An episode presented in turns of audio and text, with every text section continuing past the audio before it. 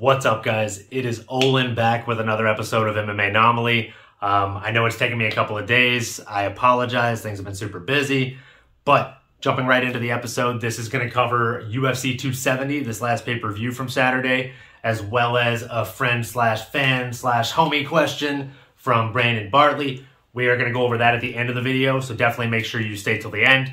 And all right, we will jump right into UFC 270. So, I'm going to go ahead and start the video by saying I was wrong. I definitely let you guys know that if I was wrong, I wouldn't mind admitting it. I was wrong on not one, not two, but all three of my picks, which doesn't happen all the time or very often for that matter, but it definitely did this Saturday. Um, Cody Stamann, the Spartan, my God, I was wrong. Said Nurmagomedov just put him away, and he made it look easy, and it was terrifying. Uh, so Said Nurmagomedov definitely uh, earned my respect, and for all the fans watching, I'd like to say he probably earned the Nurmagomedov name. And uh, even though he's not related to Khabib, he definitely fights very, very similar. And again, the the wrestling is incredible, uh, and just stellar performance by him all around.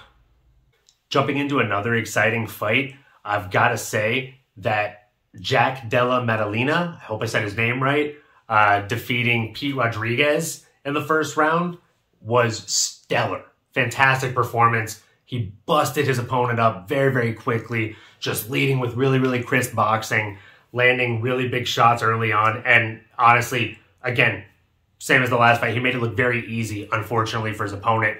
Um, and I think, I really think that he is a name to watch. Again, that was uh, Jack Della Maddalena. So definitely make sure you keep an eye on that guy. I think he's going to be a very hot prospect to watch. And I look forward to his next performance. Um, diving into the bigger fights, we definitely had the, the main event. Awesome main event. 25 minutes of, of war. We had uh, Francis Ngannou, or I should call him Francis Ngannoumadov, coming in with a fantastic game plan, right? He uh, obviously has been training with Kamaru Usman. It's funny, right? He trains with Kamaru Usman, or rather, they train together Kamaru Usman gets a stellar knockout over Jorge Masvidal. And then next time we see Francis Ngannou, we end up seeing him put on a really, really great wrestling clinic. He utilized jiu-jitsu, wrestling, and honestly just an incredible performance all around. Francis Ngannou truly showed that he's not just a knockout artist and not just somebody with knockout power in the first three minutes of a fight. He proved that he can fight an intellectual fight and that every single fight that he's had in the UFC, his fight IQ is growing each and every time. So again, a stellar, stellar fight to see. Really enjoyed watching that one. Um, jumping into my favorite fight of the night, uh, I, I, wasn't a, super thrilled with the um, result necessarily or the way the judges saw it, but Brandon Moreno versus Deiveson Figueiredo. I thought that that fight was incredible. I thought Deiveson definitely made really, really great changes, obviously, throughout camp. He did a fantastic job as far as keeping up with Brendan. I thought Brendan's speed was going to be a problem for it, like it was last fight. But honestly, there was there was a lot of testing and waiting and and a lot of respect shown for each other throughout the fight. And I think um, obviously they're going to run that one again. They have to run that one again. And uh, in my heart of hearts, I really see Brendan Moreno winning that fight and pulling off uh, another finish uh, over Deiveson Figueiredo in the next fight. Um, and honestly, the entire fight card for UFC 270 was definitely a great fight card. I know there were some people saying that it was uh, not big enough. There weren't a big enough weren't big enough names on there. weren't big enough draws on there to actually quantify it for the you know seventy five dollar first pay per view of the year.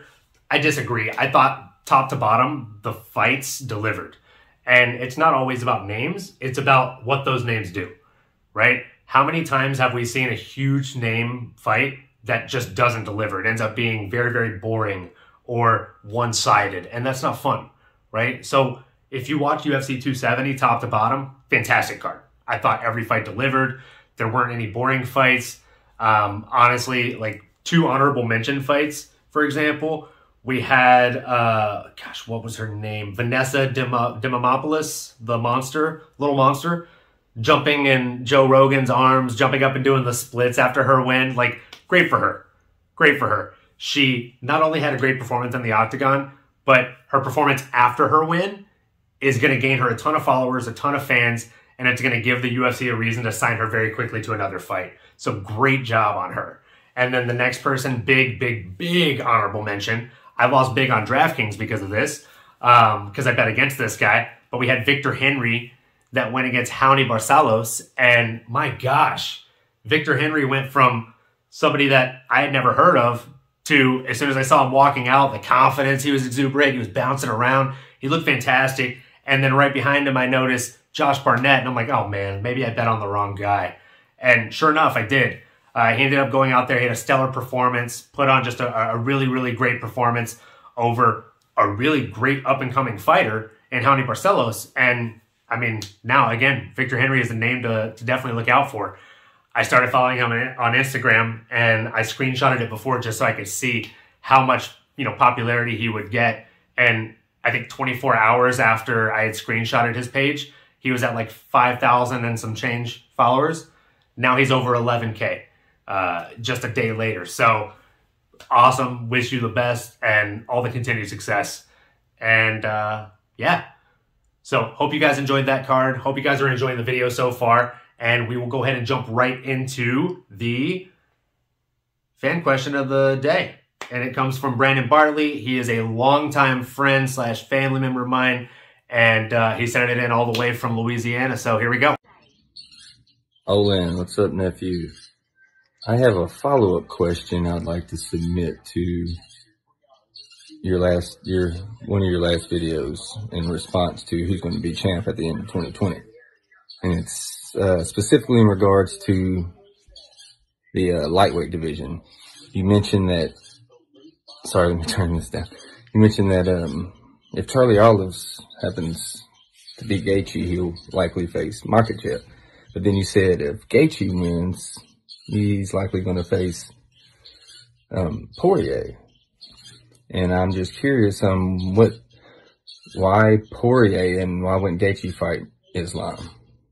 Is it a same manager thing? I don't think that matters because Gaethje and Khabib had the same manager and they still fought for the title. So what makes uh, Poirier get it against Gaethje versus Islam getting it against Gaethje, providing Islam wins? All right. Thank you for the question, Brandon. I really appreciate it. And uh, yeah, diving right into it. So if you guys have been following with the last videos, one of the things that I covered is who I think is going to be the champ in each weight class by the end of the year. And in that video, just like Brandon pointed out, I said um, that I think if Justin Gaethje ends up beating Charlie Olives, he will probably fight Dustin Poirier instead of Islam Makhachev. Now, the reason I said that is not because they have the same manager. It's because Dustin Poirier already has a win over Justin Gaethje. And I've heard within the last, I want to say year, maybe year and a half, Justin Gaethje himself mentioned at least three different times on three different occasions in different interviews, right? That he wants to get that one back, um, whether he's the champ or not. So I think if he gets the belt, that's going to be a big fight. And that's going to be a very, very easy fight to get him to sign the dotted line for. Um, I really think he wants to run that back with Dustin Poirier. He thinks he can win that fight, and maybe he can. Either way, the fans are going to win that fight, right? Like that was just a very, very fun fight to watch. Like slobber knocker, just guys going at it and just two warriors, right? Ready to go out on their shield. So really looking forward to that. I really do think that if Justin Gaethje knocks out Charlie Olives, he is going to end up calling out Dustin Poirier for the rematch. Um, and obviously, if Charlie Olives is able to beat Justin Gaethje, the obvious match is Jiu-Jitsu versus Dagestani wrestling right? Brazilian Jiu Jitsu, Dagestani wrestling. Let's see what's better, right? We want to see the guy with the most submission wins against the, I hate to say it, but the Khabib clone, right? And again, I've said this in previous videos. I personally think that Islam is actually better than Khabib. Um, having seen and felt his power myself, it, he's unreal. And I think we're going to all find out very soon. So, yeah. Um, actually, little surprise here. It was a two-parter, so we're gonna jump back into the uh, second part of Brandon's question here. Follow-up question: um, Who do you think Conor actually fights when he does come back? Nate, or you think maybe it's Dustin for you know or do you think there's an outside chance he actually fights Charlie Olives over Gaethje? Um, appreciate what you what you're doing, man. I, I like the videos. Everything's cool. Um, shout out. Thanks again, Brandon, for the questions. Uh, and yeah, so who do I think Conor McGregor is going to fight when he comes back? I unfortunately I think he's either going to end up fighting Jake Paul or Mike Chandler. I think him and Mike Chandler have kind of like playfully tweeted with one another about going at it. And I do think that that would be a fun fight. And uh, the other reason I'm saying Jake Paul is because we've seen him putting on a ton of weight. Jake Paul's obviously a much larger fighter than Conor McGregor uh, physically. And I would hate to see him box Jake and end up losing because that would just ruin his legacy entirely. At the same time, I would hate to see him fight Mike Chandler. The reason I said unfortunately Mike Chandler or Jake Paul is because if he fights Mike Chandler, Mike Chandler is going to put on a very wrestling heavy performance. And I don't think that that's what Conor should jump right back into. I think Conor needs somebody that doesn't have a ton of confidence maybe right now and does have a great name and a great draw, but that he does stand a chance at beating, right? I, am not trying to be a jerk and say that Conor doesn't stand a chance at beating top five people, but a lot of the top five people right now at lightweight just match up bad for Conor. So who do I think he is going to fight? I think probably Jake Paul in a boxing match or Mike Chandler in, in the UFC, unless they do run the Poirier fight back again, which could very well happen. Uh, that's that's probably my third runner up for that. Who I want to see him fight though? I'd like to see him fight a Tony Ferguson. I think Tony Ferguson and him are both kind of in the same place in their career where they were both the boogeyman at one point, and now not so much. Uh, they've had kind of a, a falling from grace, and they've lost quite a few fights here recently. And obviously, it's not the best look, but they've shown you know shadows of their former self whenever they've been in there. So I'd like to see those two go against each other and just kind of see how they pair and how they stack up. Um, so yeah, would love to hear your thoughts in the comments below. Who do you think Conor should come back against? Who do you think he will come back against? And do you think I'm right as far as if Justin wins, he doesn't fight Islam, but instead fights Dustin? And then vice versa with if Charlie Olives wins, he definitely doesn't fight uh, Dustin again. He ends up fighting the new opponent in Islam Makhachev. Uh, so yeah, like, comment, subscribe, hit the bell, and uh, as always, thank you so much for the support. I love and appreciate all of you guys and enjoy the hostilities. Uh, we do not have a fight card this weekend, uh, but we do have Khabib's fight card, if I'm not mistaken, Eagles FC. So make sure you check that out. Uh, it's a pretty stacked card. So let's go.